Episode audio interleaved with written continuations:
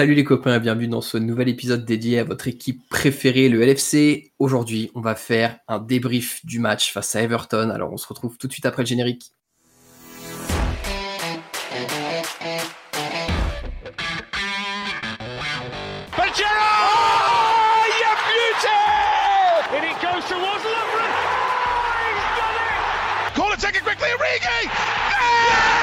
Oh, it comes to Divock Origi! He's won the European Cup for Liverpool! Bonjour à toute la francophonie qui s'intéresse de près ou de loin au Liverpool Football Club et bienvenue dans ce nouvel épisode de Copain. C'est le moment de faire le débrief de la reprise de la PL pour Liverpool. Il y a eu le premier match à Goodison Park face à Everton qui s'est passé dimanche dernier. Pour faire ce débrief avec moi, j'ai deux copains. Le premier copain est une copine et il s'agit d'Audrey. Salut Audrey, comment ça va? Hello Max, écoute, ça va et toi? Bah écoute, ça va, ça va, pas trop déçu par euh, le résultat Si, mais bon, il y a un titre qui nous attend, donc on va relativiser. Hein. On s'est rapproché d'un point. C'est ça. Et le deuxième copain du soir, c'est bien entendu Marvin. Salut Marvin, comment ça va? Salut à tous, j'espère que ça va bien. Ça va super, merci. Très chers auditeurs, je vous propose que nous commencions ce petit débrief sans plus attendre une seule seconde. Audrey, je vais te laisser l'engagement. Concrètement, ton analyse du match par rapport au 0-0, qu'est-ce que c'est? Ah, bah, J'imagine qu'on est tous forcément très très déçus par ce, résultat. On attendait tous euh, des trois points pour essayer d'aller gagner le titre euh, sur notre pelouse contre Crystal Palace euh, mercredi. Mais bon, ma foi, hein, il faut faire avec. On prend un point. Ça aurait pu être pire. Ça, pourrait, ça aurait pu être zéro point. Allison sauve bien les meubles. Euh, je, pense qu'il faut être un peu mesuré car il faut quand même remettre un peu les choses dans le contexte. Reprise après plus de 100 matchs de pause, 100 jours de pause, pardon. Donc euh, moi j'étais agréablement surprise personnellement de la composition. J'ai d'ailleurs mhm. beaucoup euh, aimé Minamino Keita sur ce match jusqu'à leur sortie. Je trouvais que c'était intéressant et que ça confirmait effectivement leur leur bonne forme qui était annoncée un peu un peu partout avant cette reprise de la première ligue. ouais. Exactement. Et, euh, et, ouais, ça va être intéressant de voir euh, ce que ce qu'ils pourront apporter par la suite. Je pense qu'il faudra clairement les compter dans les plans de, de Klopp euh, juste pour, pour la fin de la saison, quoi. Marvin, en termes de rythme, toi, t'en as pensé quoi du match? Mais euh, voilà, moi j'ai trouvé qu'on était euh, physiquement au-dessus quand même. on a mis un beau pressing durant tout le match. On a récupéré des beaux ballons comme ça. D'ailleurs, au tout début, Everton essayait de ressortir de la défense sur les 6 mètres, donc euh, jouer un peu à la baballe dans leur propre rectangle, essayer de retourner vers le milieu de terrain. Et au final, après avoir perdu euh, quelques, quelques ballons très très dangereux là, bah, Pickford a décidé de carrément balancer la balle devant avec des ballons que du coup on récupérait relativement facilement. Donc, euh, je trouve que pour ça, on a vraiment, on les a asphyxiés. Voilà, c'est quelque chose que j'ai vraiment bien aimé, c'est qu'on on a retrouvé un peu notre pressing qui, qui, nous, qui me plaît en tout cas. Mais euh, après, au final, on sait très bien que quand on commence à avoir des longs ballons de vent et qu'il suffit qu'il y en ait un qui passe, ça commence à devenir dangereux. Et c'est ce qui est arrivé du coup en deuxième mi-temps avec un ou deux ballons qui sont passés. Et, comme Audrey dit, sur un Allison qui va nous sortir quelques arrêts, bah, le hold-up aurait pu être, euh, fait par Everton. Est-ce que, Audrey, tu penses qu'on peut tirer des conclusions précises de, de ce match-là, qui était, comme on va le rappeler, un premier match de reprise? Non, surtout pas, ce serait une erreur de le faire. En plus, euh, c'est une reprise. Euh, il y avait forcément un temps d'observation aussi. Les, les, joueurs appréhendaient tout un nouveau euh, cadre. Enfin, quand tu vois que les joueurs de Liverpool étaient dans des préfabs pour se changer, qu'il fallait venir sur la pelouse d'un côté, que tu dois tu dois appréhender toute cette atmosphère sans supporters, c'est particulier quand même. Donc euh, moi, mhm. je pense que non, il faut faut pas tirer de conséquences. Après, bien sûr qu'il y a toujours des tu peux tu peux pas tirer de, de conclusion ou de d'analyse de, ce match là mais tu peux toujours regarder quelques enseignements et euh, moi par pour moi le, truc qui m'a le plus marqué c'est l'inutilité des, des, joueurs qui sont entrés en fait. Euh, et c'est scandaleux quand tu te dis qu'on a cinq changements et que sur les cinq il y en a aucun qui ont apporté vraiment quelque chose. Euh, encore plus quand tu entres en cours de match et que tu es censé être frais et du coup pouvoir un peu mettre la pression sur tes adversaires qui sont qui ont déjà 60 minutes dans les jambes. Euh, très très très déçu des, des, matchs de Hawks, de Origi, de, de, même de Wijnaldum. Euh, donc euh, donc voilà, un peu un peu déçu de, ça. Ouais, tout à fait. Moi, justement, par rapport à ça, c'est un truc que je n'ai pas trop compris hier et j'ai l'impression que Klopp a été frileux avec une volonté de ne pas perdre le match au lieu de vouloir le gagner et se rapprocher du titre. Parce que habituellement, c'est la force de Liverpool d'avoir des latéraux qui, qui amènent le danger, qui sont capables de retourner vers le centre et avec un, un, Firmino qui, qui peut décrocher. Et voilà, ici, hier, Mais Gomez est monté. Il a fait une superbe montée. Je veux dire, euh, il est monté en puissance au fur et à mesure. En deuxième mi-temps, je trouve qu'il était pas si mauvais offensivement. Mais le problème, c'est qu'il était tout le temps en train de vouloir revenir sur son pied droit et jamais jouer sur son pied gauche. Et au final, c'est ça qui, pour moi, crée la force de Liverpool. C'est qu'au final, tu as souvent euh, Trent Arnold ou Robertson qui sont capables de centrer en un temps, ce qui nous a manqué hier. Plus le fait que on avait des joueurs qui, enfin, le, trio offensif, qui au final venaient autour du rectangle et pas dans le rectangle. Donc moi, j'ai l'impression que ben, euh, Ancelotti a mis un espèce de catenaccio en place. Hein, voilà, on les petits termes italiens, on en profite. Mais euh, j'ai l'impression que euh, ben, on, les a laissés un petit peu dans leur fauteuil et on, s'est juste contenté de faire un peu tourner la balle et, et adieu que pourra. Quoi. Je me permets de rebondir sur ce que tu as dit sur Ancelotti, Marvin, parce que c'est quelque chose qui me semble important de souligner. C'est que Ancelotti, quand on se rappelle les derniers matchs qu'il a joué face à Liverpool, parce qu'il faut resituer que Ancelotti n'était pas encore coach d'Everton lorsqu'on a gagné 5-2 en Anfield en décembre dernier, hein, c'était pas mhm. lui.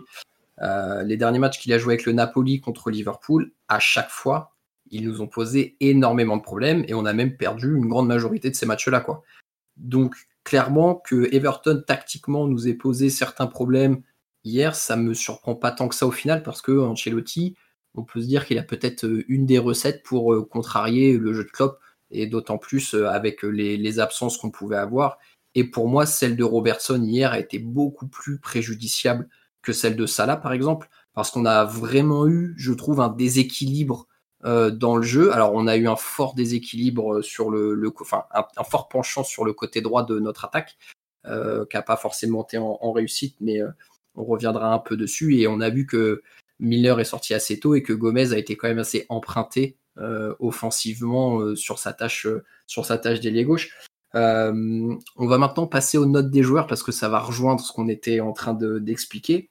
Audrey, est-ce que tu peux nous faire un petit sum-up de ce que tu as trouvé pour de ce que tu as pensé pardon pour pour nos joueurs d'hier? Ouais, bien sûr. bon, bien sûr, ça va être surtout les, joueurs qui ont le plus joué. Vous comprendrez bien que je vais pas mettre Lovren ni Wijnaldum ni Origi dans, dans, la liste des notés.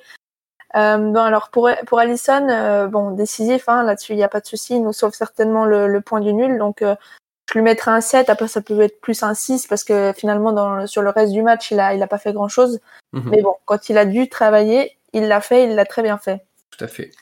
Euh, pour ta, pour moi, ça a été catastrophique, tant dans le, le, geste que dans la décision. Donc, je lui ai mis 3. Euh, j'espère qu'il retrouvera son, son, pied droit euh, pour le match contre Crystal. euh, pour Van Dyke, très serein. Euh, 5, je l'ai pas trouvé euh, brillant plus que d'habitude. Je l'ai pas trouvé en deçà, donc c'est pour ça que j'ai décidé de lui mettre un 5, tout simplement. C'est un peu ce qui est un peu bâtard avec des joueurs de ce niveau-là, c'est qu'on est, est tellement habitué à des prestats XXL que quand il fait un bon match, ça donne un 5 parce qu'en fait, euh, il a tout fait bien, mais c'était pas exceptionnel par rapport Après, à il a, il, a, eu la malchance aussi d'avoir un moment d'errance dans le match qui a amené la, la petite talonnade de Richard Lisson repoussée par euh, euh, de, ouais, de, de, Richard Lisson repoussée par Allison. Et c'est le seul moment où ben, Van Dijk était un peu savait pas trop où se placer, etc. Et voilà, je veux dire, c'est triste parce que au final, c'est sa seule erreur qui coûte la plus grosse occasion, quoi. Mhm. Après, il a aussi eu pas de chance parce que hier soir, il s'est trouvé à côté d'un énorme Matip euh, jusqu'à sa sortie. Matip, il était absolument incroyable. Euh, très très entreprenant, très impliqué dans la construction du jeu, avec des fois des ballons portés vers l'avant que tu sais qu'ils peuvent faire mal à, tout moment. Et une grosse présence physique aussi sur les duels. Je l'ai trouvé très très dominant en fait dans les airs souvent. Mm. Et euh, vraiment gros match de Matip jusqu'à sa sortie. Et c'est vraiment dommage qu'il soit sorti d'ailleurs parce qu'il était au top d'ailleurs, on peut peut-être s'arrêter deux petites secondes sur le, choix de Matip de Klopp. C'était clairement un choix tactique de la part de Klopp pour euh, jouer le duel aérien avec euh, Calvert-Lewin. Mhm. Ouais, ouais, ouais. Et euh, finalement, tu te dis, enfin moi j'étais surprise sur le coup parce que je me suis dit, on va repartir avec Gomez Van Dyke comme c'était le cas avant avant la pause là. Et, finalement, le, choix Matip était judicieux parce que il s'est avéré juste quoi tout à fait. Après, voilà, ça revient aussi avec euh, ce que j'expliquais, comme qu'on n'a pas eu. Euh, enfin, je comprenais pas trop le jeu proposé avec les latéraux qui repiquaient, donc du coup moins de, de percussions. Euh, la seule chose qui manquait aussi énormément dans notre jeu hier, c'était justement la, la, euh, la transversalité des passes, donc des, des, des, passes qui cassaient les lignes. Je pense qu'on en a vu trois ou quatre sur le match. Je pense qu'il y en a deux qui venaient de Keita et deux de Matip. Ouais, ça ça. montrait, ça quand même que il n'y avait pas une grande volonté non plus euh, de Liverpool d'essayer de, de percuter vers l'avant. quoi. Ouais, et, du coup, pour revenir sur, euh, sur le côté, Milner, bon, il a joué euh, 40 minutes et après Gomez pour, euh, pour toute la deuxième mi-temps. Je les ai trouvés tous les deux trop discrets, même si Milner met un bon petit tampon sur Richarlison, j'ai trouvé que c'était dans l'ensemble euh, pas assez de présence sur le côté. Forcément, quand tu penses à Robertson, c'est difficile de, de, de jouer égal à, à Robertson, quoi. Mhm. Ouais, Tout à fait, ouais. Après, euh, Fabinho, pour moi, ça a été l'homme du match. Euh, malgré les dix premières minutes un peu hésitantes, euh, j'ai trouvé que son travail au milieu de terrain, il avait été énorme. Euh, il y avait beaucoup d'intensité pour une reprise. Et euh, vraiment, il a, il a répondu de présent. Donc pour moi, c'était son mon, mon homme du match hier. Ouais, autant Fabinho, tu vois, il m'a surpris parce que je l'attendais plus sur un match de reprise à ce qu'il ait son côté technique où il peut apporter justement en cassant des lignes et moins sur le côté de l'impact physique. Et ça a été l'inverse en fait. Il a été très présent physiquement. Malheureusement, offensivement, on l'a un petit peu moins vu, mais ça, c'est peut-être parce qu'il n'est pas encore à 100% et du coup, on peut pas tout faire. Après, il y avait énormément de joueurs devant lui aussi qui Ouais, pouvaient apporter le, le plus euh, offensif, quoi. Mhm. Ils l'ont pas vraiment fait malheureusement. Et ouais, malheureusement. Du coup, son compère au milieu de terrain, Henderson, euh, moi je l'ai trouvé pas assez disponible, je lui ai mis un 5, mais c'est un peu euh, un peu comme Van Dyke, c'est ni bon ni mauvais quoi, c'est un peu une note euh, voilà quoi de milieu quoi finalement. T'as fait, fait ton match, mais rien de. T'as pas fait la différence, quoi. Voilà, c'est ça. Travailleur de l'ombre c'est tout. Mhm. Euh, Keita, je lui ai mis 6, j'ai trouvé intéressant dans, dans ses décisions et, et dans ses tentatives de d'action tout simplement. Je pense qu'on se rejoint tous sur le, le, le match Mhm. de Keita jusqu'à sa sortie, c'était plutôt intéressant et je pense qu'on en demande tous à en revoir euh, le plus rapidement possible. On, on sent que, je sais pas ce que t'en penses, Marvin, mais que c'est un joueur qui a vraiment envie de combiner avec les autres, quoi. Qu'il est prêt à déclencher euh, la petite explosion à chaque fois. Ouais, ouais, c'est ça. Et en fait, il y a un, un petit côté imprévisible qui, Ouais. qui est super intéressant hier, parce qu'à un moment, ben, il a le ballon. Alors, on s'attend à ce que, ben, comme euh, les cinq minutes précédentes, ben, on, aille de, on, on aille de Trent Arnold vers euh, Milner. Et au final, à un moment, ben, Pac, petit 1-2 avec Mané, il arrive à, à plus ou moins pénétrer vers le rectangle. Après, voilà, c'était un peu compliqué parce que les défenseurs étaient bien regroupés. Mais voilà, il y avait ce petit, ce petit déclic qu'il qui osait faire à certains moments. Et c'est ce qui lui réussissait bien. Et je pense que c'est ce qu'on avait réellement besoin hier au final et qui nous a manqué. Ben justement, tu citais Mané et euh, c'est vrai que ben, Mané, je lui mets aussi 6 parce que je l'ai trouvé, même s'il était un peu en deçà au début du match, euh, il a fait un gros travail notamment. Il a eu un sac à dos qui s'appelait Coleman tout le match. euh, il s'est fait monter deux fois sur les épaules, franchement. Donc j'ai trouvé que c'était le plus dangereux en attaque pour moi, Mané. Après, je sais pas trop ce que, ce que vous en pensez. Il a eu un début de match un peu compliqué, Ouais. mais alors euh, tu parles de Seamus Coleman et je trouve que c'est hyper important parce que je trouve qu'il a fait un très bon match. Ouais, il ouais, a vraiment clairement. été très très juste défensivement et donc pas simple pour Mané. Par contre, en deuxième mi-temps, il a un peu plus repiqué dans l'axe, il s'est un peu plus baladé et du coup, il a eu un peu plus d'impact pour l'équipe, ouais, je trouve. Euh, ensuite, euh, pour la pointe, donc Bobby, je lui ai mis 5. Je l'ai trouvé très très disponible. J'ai bien aimé comme il descendait. Mais après, je l'ai pas trouvé assez percutant sur euh, les secteurs dangereux, que ce soit devant la surface ou dans les dernières passes. Euh, il a tenté une, frappe en, en première mi-temps qui a pas donné grand chose, où il aurait presque pu Ouais. décaler Keita. Mais voilà, un peu un match aussi ni bon ni mauvais de, de la part de Bobby. Mhm. Et euh, je vais terminer par Minamino, aussi assez satisfaite de, de ses 45 minutes. Euh, il était entreprenant et j'ai trouvé que il combinait assez bien avec Ta et Endo sur son côté, que ça, il y avait pas mal de d'échanges entre les trois joueurs. Donc euh, maintenant, il reste à, à confirmer ce- ce- cette bonne impression, on dira. Marvin, t'en penses quoi de Minamino? Parce qu'il y a quand même eu certains retours assez négatifs sur son match face à Everton. C'est quoi ton opinion sur le sujet? Surpris que les retours soient négatifs parce que je trouve qu'il était quand même bien. Tactiquement parlant, il était affûté, il était bien au pressing, toujours bien placé. Il a fait quand même quelques beaux tacles, euh, des, des beaux trappes avec euh, Arnold à certains moments pour récupérer un ballon. Mhm. Euh, voilà, il a même euh, osé lâcher une frappe des 25 mètres après euh, 10 minutes de jeu. Donc je trouve qu'il était en confiance et ça se ressentait dans son jeu. Mhm. Donc surpris justement de, de ces critiques négatives parce que moi quand je réfléchis aux joueurs un peu plus top pour le match d'hier, c'est clairement Allison, Matip, Fabinho et Minamino, plus Keita, mais voilà, un, goût de trop peu quand même par rapport à ce qu'on sait qu'il sait faire. Donc euh, voilà, c'est ça qui m'a un peu un peu surpris, c'est de savoir qu'il a il a été décrié quand même par certains. J'ai bien aimé la prestation de Minamino et j'aime bien ce joueur parce que je suis persuadé que ce sera dans le, comment, dans le rendu sur le terrain, ce sera comme un Henderson, comme un Miller. C'est jamais un mec qui décevra parce qu'il aura toujours un investissement qui sera irréprochable. Que moi j'ai décelé hier et qui a peut-être pu lui porter préjudice sur quelques actions, c'est un petit déficit de puissance physique dans le duel. Mhm. Et notamment face à Lucadine, qui est quand même pas le joueur le plus puissant de la PL, j'ai trouvé qu'il s'est fait manger deux trois fois euh, au coup d'épaule et, voilà. Et bon, du coup aussi, c'est quelque chose qu'il doit apprendre. Hein. L'impact, l'intensité de la première ligue est différente que celle du, football autrichien. Donc, euh, il a pas eu beaucoup de temps pour s'adapter depuis janvier, et puis avec la, la trêve qu'on a connue. Mais je pense qu'une fois qu'il aura réglé ce détail-là, il va vraiment être très très bon. Audrey, ton homme du match, du coup, dans toute la liste que tu nous as donnée, ce serait. Eh oui, moi j'en ai déjà parlé pas mal. C'est vrai. Pour moi, c'était Fabinho. Euh, franchement, c'est totalement le genre de match qu'il faut faire dans un derby. Euh, il, a, il a mis ce qu'il fallait mettre et euh, je l'ai trouvé très très disponible au milieu de terrain malgré le, positionnement d'Everton qui, qui cherchait quand même à l'empêcher d'être la plaque tournante de la relance. Mais ouais, pour moi, Fabinho plus que plus qu'un autre. Marvin, toi, tu mettrais qui? Tu as cité 4-5 joueurs tout à l'heure, si tu devais en sortir un seul Addison, clairement, parce que si on se retrouve avec un nul hier, voilà, moi, je pour moi, c'est clairement le genre de match. On peut jouer trois matchs comme ça, on va jamais marquer. Mhm. Mais sans Allison, on finit par encaisser. Donc, euh, Exactement, exactement. Je suis bien d'accord avec toi. Allison a été exceptionnel. Moi, en homme du match, je mettrais juste, même s'il est sorti sur blessure, je mettrais Matip. Parce que vraiment, autant défensivement, j'ai trouvé XXL dans le duel, il était très très bon. Et ça reste un joueur qui est très propre, qui fait très peu de fautes. Donc, ce qui est aussi important de ne pas concéder trop de coups francs euh, lointains ou même proches. Mhm. Mais là où je trouve que c'est un joueur qui est très fin, c'est dans l'apport offensif qu'il peut avoir. Il a une faculté à casser les lignes.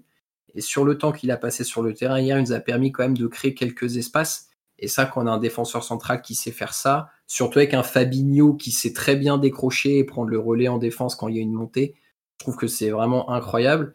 Et je croise les doigts pour que sa blessure soit pas trop importante et qu'il puisse revenir euh, dans, les prochains matchs. moi, j'avais l'impression quand il, il parlait avec Richardson, je pense, euh, justement avant de sortir, on avait plus l'impression que c'était comme euh, une, pas une brûlure, mais quelque chose plus comme une, cloche qui venait d'éclater ou quoi que ce soit. C'était trop douloureux. J'avais pas l'impression mhm. que c'était un coup alors tordu ou quoi que ce soit. Plus. Une cloche, c'est une ampoule en Belgique, Marvin? Oui, c'est ça. Ouais, ok. Je, je, euh, très auditeurs, désolé, on traduit en direct. Excusez-moi de parler mon langage. Hein. ah, mais tu vois, chez moi, c'est une cloque. Euh, en France, c'est une ampoule. En Belgique, c'est une cloche. Et euh, alors, de toute façon, ce qui est assez important et qui est une bonne nouvelle, c'est que Klopp, en interview d'après-match, a sous-entendu que les blessures de Mineur et de Matip n'étaient pas gravissimes, donc il serait certainement out pour le match face à Palace mais qui devrait pouvoir revenir assez rapidement dans le groupe pour, pour les prochaines échéances, ce qui est bien sûr une bonne chose.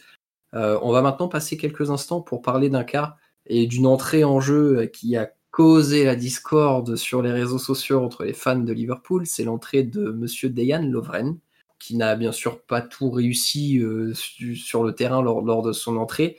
Audrey, toi, si tu devais maintenant euh, porter une analyse un petit peu froide et réfléchie sur l'entrée de Lovren, qu'est-ce que tu dirais? Bah, je dirais que notre moment de moins bien coïncide euh, comme par hasard avec son entrée. Malheureusement pour lui, euh, c'est pas un joueur que j'ai, aimé décrier euh, à chaque fois qu'il faisait des mauvaises performances. C'est un joueur que j'ai envie de soutenir parce que je pense qu'il peut faire des choses bien, mais que malheureusement, voilà, il fait trop souvent pas assez bien. Il est un peu trop inconstant dans, dans, ce qu'il peut apporter à l'équipe. Mais effectivement, l'entrée en jeu, c'est je crois qu'en en, cinq minutes, on enchaîne euh, deux actions d'Everton. Euh, où une fois, il, se, il finit à, quatre pattes dans la surface. Euh, voilà, ça résume assez son, son entrée en jeu pour moi. Marvin, est-ce que tu comprends tout le déferlement de haine concrètement qu'on a pu voir sur les réseaux à, l'encontre de Lovren? Alors oui et non, parce que je comprends le, que son entrée c'est un, énorme flop, hein, parce que voilà, il a, il, comme Audrey l'a dit, il a rien, presque rien réussi. Après, ce que je comprends pas, c'est le déferlement de haine, comme tu dis, parce que voilà, c'est un joueur de Liverpool, c'est un joueur qui nous a quand même amené des moments de joie pas possible, comme sa tête face à Dortmund. à ce moment-là, ben voilà, il était adulé parce qu'il marque la tête décisive, etc. Puis après, au final, à chaque fois qu'il fait euh, les moindres erreurs, il se fait décrier par tout le monde et il se fait insulter. Euh, le nombre de fois où j'ai lu euh, le plus tôt on le le mieux c'est. Moi, je trouve ça tout à fait un, incroyable de d'entendre ça, de lire ça, alors que c'est un joueur du club qui a quand même tout donné. Parce que voilà, même s'il fait mal, il, a de la bonne volonté à chaque fois. Donc euh, voilà, moi c'est pas dans ma, ma conception du supporter, donc moi je suis outré de voir ça quoi. Pour revenir euh, plus en détail sur sa performance sur le terrain, en fait, enfin concrètement, moi je veux pas lui trouver d'excuses et si vous voulez mon opinion sur le sujet, je pense que Lovren en effet c'est pas un défenseur central quel niveau pour être dans le LFC d'aujourd'hui? Il l'avait peut-être au moment où il a été recruté, où c'était une équipe qui était en pleine reconstruction et au début d'un projet. Maintenant, aujourd'hui, c'est sûr que de toute façon, c'est le choix numéro 4. Et mhm. d'ailleurs, il faut se mettre aussi à sa place. Il rentre dans ce match-là parce qu'il sait que c'est le quatrième choix et que Gomez est rentré arrière gauche parce que Matip est blessé, que Milner est blessé. Donc, euh, il mhm, sait que c'est vraiment le dernier recours avant de mettre un gardien de but en défenseur central. Hein. il, rentre quand même avec euh, ça, dans, ça dans sa tête. Et puis voilà, il sait qu'il est plus forcément désirable au club. Donc, je pense que psychologiquement, pour rentrer à fond dans le match, c'est quand même pas très simple. Non, non, du tout. Et après, quand on analyse froidement sa performance, tous les ballons qui sont arrivés dans le jeu face à lui, où il avait possibilité de faire une interception sur l'attaquant, il l'a fait. Là où il est tout le temps pris à défaut, c'est dans son dos. ouais, ça. On sait que Lovren, voilà, dès qu'il y a un ballon qui passe au-dessus de sa tête, euh, c'est fini. Le temps qu'il se retourne, il a des problèmes de placement et on sait que c'est toujours compliqué. Mais il, se bat avec ses armes qui sont l'investissement. Est-ce que hier ça a fait une mauvaise entrée pour lui? Selon moi, oui, concrètement. Est-ce qu'il a encore sa place au LFC Je vous l'ai dit, non, parce que je pense qu'il n'a pas le niveau pour être dans le LFC d'aujourd'hui. Mais est-ce qu'il mérite un déferlement de haine et certaines insultes qu'on a pu voir et tout? Euh, ça reste un joueur du LFC, je pense qu'il faut le respecter. Comme euh, Marvin le disait, il a fait des super choses pour le club. Hein. Quand il a marqué contre Dortmund en Europa League, je pense que c'était le dieu de tout le monde pendant une semaine. Donc, euh, eh, ils ont un peu de reconnaissance. Mais une semaine quand même, et c'est pas si mal. Quand après, on, va passer sur l'avant-match de Palace. Mais Lovren, c'est quand même un mec qui a fait une finale de Ligue des Champions, donc certes, il a perdu, qui a fait une finale d'Europa League. C'est un mec qui a fait une finale de Coupe du Monde. Donc quelque part, c'est quand même pas, euh, voilà, euh, c'est quand même pas Neuneu qui vient faire euh, du foot le dimanche avec ses copains, quoi. Il a quand même, un certain petit palmarès et, et il faut respecter ça. Et en plus, dernier point, enfin, je sais pas ce que vous en pensez, Audrey. Moi, pour moi, c'est un gars qui aime le club. Est-ce que tu as cette même analyse que moi? Je pense que il a la volonté d'aimer le club, mais qu'il est très maladroit et que malheureusement, je pense que ses opinions, que ce soit politiques ou de la vie en général, ne colle pas avec Liverpool. Après, ça c'est un autre débat et, ma foi, on est comme on est. Et, mais je pense qu'il peut-être qu'il aime plus Salah que Liverpool. si tu veux juger un peu son amour pour le club. La, la, bromance euh, Salah Lovren en effet. Mais ça c'est juste que tu dis euh, sur euh, le fait que ses opinions sont peut-être pas celles qui collent à Liverpool. Clairement, je pense pas que ce soit un gars qui voterait Labour et. Bah tu vas regarder ses likes sur Twitter, il doit y avoir 10 tweets de Donald Trump donc. Voilà. Euh, on, peut, on peut toujours juger les likes euh, et compagnie, mais bon, quand tu suis et que tu likes le contenu de Donald Trump, c'est que t'es pas trop Labour ou du moins pas trop socialiste, quoi. T'as pas l'âme scouse au, fond de toi. c'est ça.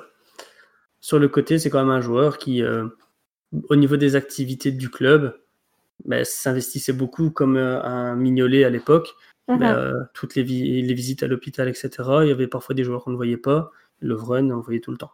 Voilà, ah, on va maintenant passer à l'avant-match du match contre Crystal Palace qui aura lieu mercredi soir à Anfield. Audrey, est-ce que tu peux nous donner quelques petites infos pour cet avant-match? Pour ce match que nous espérons bien plus épanouissant que ce dernier match face à Everton? Bah, J'espère que, la déception du match de dimanche sera mise euh, au service du jeu euh, par les, joueurs et qu'ils auront à cœur de rebondir.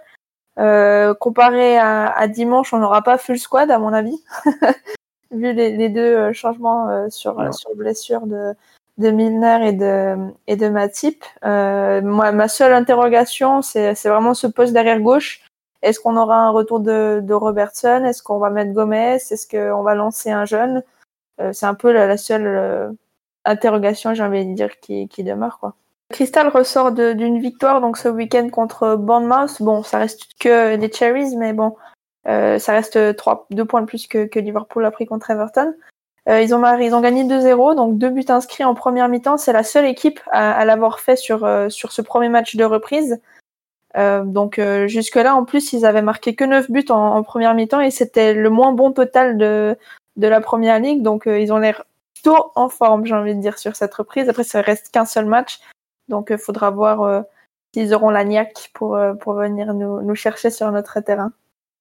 Et ils continuent sur leur bonne forme d'avant confinement parce que euh, c'était leur quatrième match consécutif, donc bien sûr avec deux mois et demi d'arrêt entre temps, mais quatrième match consécutif quand même en première ligue sans encaisser le moindre but, ce qui veut dire qu'il faut s'attendre à une équipe assez costaud défensivement. Marvin, toi, tu le sens comment le match face à Palace mercredi? Ça reste Palace, donc je suis pas, pas rassuré. Hein. Je pense qu'on a encore des, des cauchemars de 2013-2014. Désolé d'en reparler hein, pour, euh, pour les. C'est toujours une équipe chiante à jouer pour nous. Voilà, c'est ça, c'est ça. Généralement chez eux, mais bon, chez nous aussi, c'est une équipe qui peut être très très bien organisée aussi, qui a des, qui a des joueurs qui sont pas non plus des manchots, qui savent se battre et qui ont, qui ont une volonté d'en faire. Après, il y a d'autres joueurs qui peuvent être très très dangereux, justement dans nos, nos points faibles, surtout si jamais on doit aligner Lovren, par exemple en défense, mais euh, voilà, on peut avoir un, un Ayou, un Benteke qui savent garder un ballon et dévier la balle de la tête, avec un Zaha qui tourne autour et qui peut, qui peut faire mal avec sa vitesse. Hein, si je me souviens bien, je sais plus si c'est au match aller ou la saison passée, mais euh, Milner euh, jouait back gauche et on avait mis Zaha, sur lui et Zaha l'a fait danser un petit peu, valser quelques pas de danse, qui était quand même assez assez impressionnant. Donc voilà, moi j'ai toujours peur de Palace, surtout qu'en plus c'est comme une équipe qui, on dirait pas comme ça, mais est quand même qu'à 4 points de la place qualificative pour l'Europa League. Donc euh, avec une saison qui n'est pas non plus extraordinaire, comme Maxime le dit, voilà, ils prennent comme 12 points sur leurs 4 derniers matchs. Et, ils ont quand même pour le moment un total de 42 points. Donc ça veut dire que euh, ils ont tout pris ce, enfin ils ont pris euh, presque un quart de leurs points sur euh, les quatre derniers matchs. Euh. Donc ils vont avoir les et essayer d'arracher ce ticket pour, euh, pour l'Europe, qui serait un gros miracle, mais ils, vont, jouer le coup jusqu'au bout, quoi, donc ils risquent d'être très très chiants à jouer. Alors en termes de compo, on sait dorénavant que, enfin, on sait quasiment, c'est une certitude, le Klopp l'a dit en, presse, en conf d'après-match, que Milner et Matip seraient out. Salah et Robertson devraient faire eux leur retour dans le groupe. Toi Audrey, tu partiras avec quelle équipe pour débuter le match face à Palace? Hum, J'hésite, mais je pense que s'il doit partir avec euh, quelqu'un d'autre que, Robertson sur le, côté, je pense qu'il mettra Gomez et dans ce cas-là, ce sera le vrai dans, l'axe. Si euh, mhm. effectivement Robertson est fit, à mon avis, Gomez finira dans l'axe et on, partira sur une, sur une défense Ta, euh, Gomez, Van Dyke et, Robertson. Après, je pense pas que Salah va rentrer dans le 11. Je pense qu'il va laisser Keita et Minamino et quitte à faire après le changement de la mi-temps euh, pour avoir une mi-temps complète pour Salah, le remettre dans le bain avant d'aller à, City. quoi. Marvin, de ton côté, qu'est-ce que tu ferais comme compo? Hum, Je pense que ben voilà, la, grosse question, c'est Robertson, oui, non. Ben, si oui, c'est sûr et certain qu'il est directement dedans avec Gomez en défenseur central. Sinon, ben voilà, est-ce qu'on prend le risque d'avoir Lovren et mettre Gomez à gauche ou alors est-ce qu'on tente un, petit jeune euh, Moi, je pense que Klopp lancera pas le petit jeune tout de suite. Il va peut-être entendre quelques matchs. Euh, par contre, je pense quand même que Salah commencera le match. Je pense qu'au niveau du Joker, ça sera plus Minamino qui du coup pourra rentrer avec un peu plus de fraîcheur et euh, des, combinaisons qui pourront faire mal comme il n'a pas forcément pu faire euh, contre Everton. Mais si pas, je pense que pour le reste, je suis tout à fait d'accord avec Audrey, juste en espérant que Trent se réveille un peu. C'est vrai que Palace, c'est quand même pas l'équipe idéale quand on, est un petit peu embêté avec nos latéraux, parce que c'est quand même. Euh, alors Zaha, comme vous le savez, en ailier gauche, et puis il y a quand même Townsend qui est en ailier droit et qui est quand même pas un joueur euh, hyper simple à marquer. Mm. Euh, moi, si jamais Robo n'est pas dispo dans le groupe et que du coup on n'a pas Milner out, ce que je ferais, ce que je tenterais le petit coup de poker, ce serait de mettre Gomez dans l'axe avec Van Dyke, laisser Trent à droite et moi, je tenterai un Echo Williams en, arrière gauche. La Roussie, j'y crois pas parce qu'aujourd'hui, la Roussie n'est pas encore intégrée avec le groupe pro et on ne sait même pas s'il le sera. Euh, Neko Williams, quant à lui, est quand même maintenant intégré dans le groupe pro. On sait que Klopp va certainement compter sur lui l'année prochaine pour faire quelques bouts de match, des remplacements et, tout ça. Donc euh, je me dis pourquoi pas l'essayer sur le flanc gauche et, et, garder Trent sur le flanc droit qui aura Zaha et ce sera plus simple pour Neko Williams de se farcir Townsend que de se farcir Zaha euh, sur, euh, sur son côté gauche. Quoi. Après, tu peux presque mettre une pièce sur un, sur un Endo ou Fabi qui descendrait dans, dans la défense, je pense. Exactement, Fabi, c'est une option, je pense, ouais. Mm, mm, tout à fait. C'est vrai. Tout à fait, oui. Après, le club pourrait faire rentrer euh, Ginny dans le milieu en mettant Endo, Ginny et Keita. Et c'est aussi une option qui est assez probable. Mhm. Ouais, tout C'est à fait. c'est quand même la première fois que je regrette Alberto Moreno. Quoi. Et- Même pas, même pas. bon alors, avec tout ça, avec ce match nul, euh, avec la victoire de City face à, face à Burnley, Marvin, qu'est-ce qu'il nous faut maintenant pour être champion? Comment ça se passe? Alors, on parle tous que mathématiquement parlant, il faut 5 points pour être champion. Bah oui, c'est c'est logique en fait. hein. Il reste 8 matchs, 24 points à gagner. On en a 20 d'avance. Donc voilà, c'est comme ça. Donc ce qui est essentiel, c'est euh, si possible de battre Palace. Voilà, moi, enfin, tout le monde le rêve, euh, tout le monde euh, le cherche. Et il faut pas oublier que City, leur prochain match, c'est à Stamford Bridge. Ils ont toujours la possibilité de perdre des points. Et les 5 points, c'est si jamais City fait un sans faute. Alors, si jamais ils pouvaient perdre quelques points euh, contre Chelsea, ça veut dire que, bah, là, admettons, ils font un match nul. Ben, on, a, on a besoin de deux points de moins. Et donc, du coup, le match contre Crystal Palace pourrait être suffisant. Donc, euh, voilà. il- le- pour le moment, la situation n'a pas tant évolué. Il faut juste continuer à, à enchaîner les points si possible. Et euh, prier pour que City euh, perde des points quelque part. Si jamais non, on n'est pas ca- capable de tout gagner. Quoi. Donc, mercredi soir, on ne peut pas être champion même si on bat Palace à la maison. Ça, c'est une certitude. Ouais, c'est ça. En revanche, si City vient faire un nul ou un perdre ou à perdre sur le terrain de Chelsea à Stamford Bridge, nous serions champions après ce match. Donc potentiellement, Liverpool peut être champion jeudi soir sans jouer. C'est ça. Et si jamais City arrive à battre Chelsea, le match d'après, donc à l'Etihad, pourrait euh, être décisif dans le sens où si on ne perd pas contre City, on prend l'avantage sur eux. Bon les amis, avant de se quitter, je vais vous demander un petit prono pour le match face à Palace. On a vu que vous étiez euh, d'une qualité hors pair dans ce domaine pour le match face à Everton. Audrey, je te laisse te lancer en premier. Mais oui, hein, crash test à chaque fois. hein. Après le fameux 3-0 contre Everton qui s'est soldé en un bon 0-0 des familles, euh, je vais miser sur un petit 2 à 1. hein. J'ai revu mes, mes ambitions pour ce match. Euh, je pense que Keita et Mané vont marquer sur ce match-là. Marvin, de ton côté. Moi, je vois le match très très difficile, comme j'ai dit, et avec un petit 1-0, euh, euh, je vais pas dire en hold-up, quoi, mais euh, le petit but de Mané euh, qu'on- qu'on- dont on ne s'attend pas, la petite frappe enroulée euh, hors rectangle, un peu comme il a fait contre euh, Southampton, début de saison.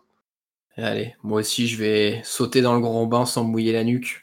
Je vais être assez audacieux. Une victoire 3-1 des Reds, doublé de Mané et un but de Bobby. Voilà, je le sens. Je le sens comme Bobby ça. à Anfield, vraiment. Euh, il a conjuré le sort face à l'Atlético avant la trêve, enfin avant la trêve, avant le confinement.